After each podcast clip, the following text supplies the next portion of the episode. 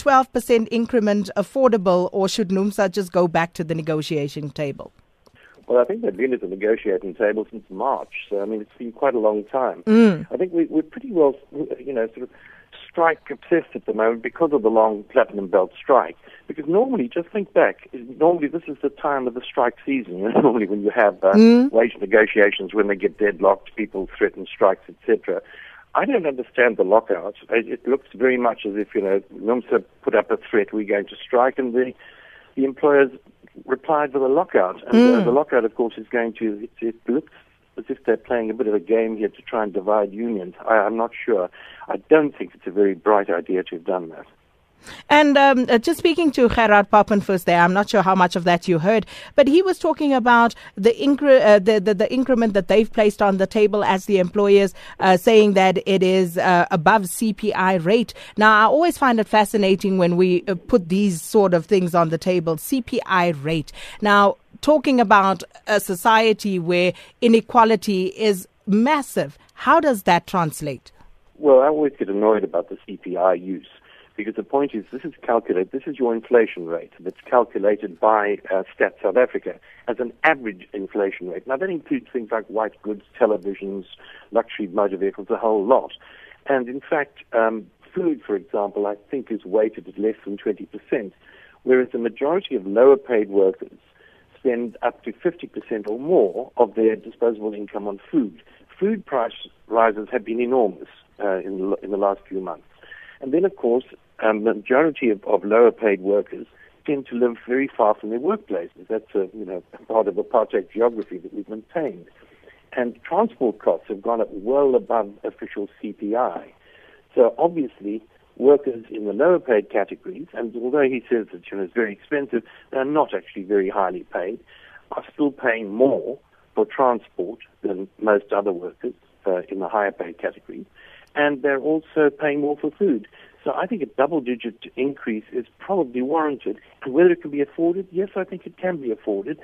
Uh, obviously, if uh, it can't, it's up to the employers to open their books and say, look, we'll go bankrupt if we can't do this. This idea of job losses is, is also nonsense because employers will only employ the number of workers they need to do the jobs that need to be done. That's all there is to it. And always in such uh, cases, we hear about foreign direct investment. Now, companies that will be affected include the likes of Eskom, ArcelorMittal, as well as, uh, uh, you know, some other companies in the automotive uh, industry. Now, BMW, uh, we remember they scrapped the expended investment in the country.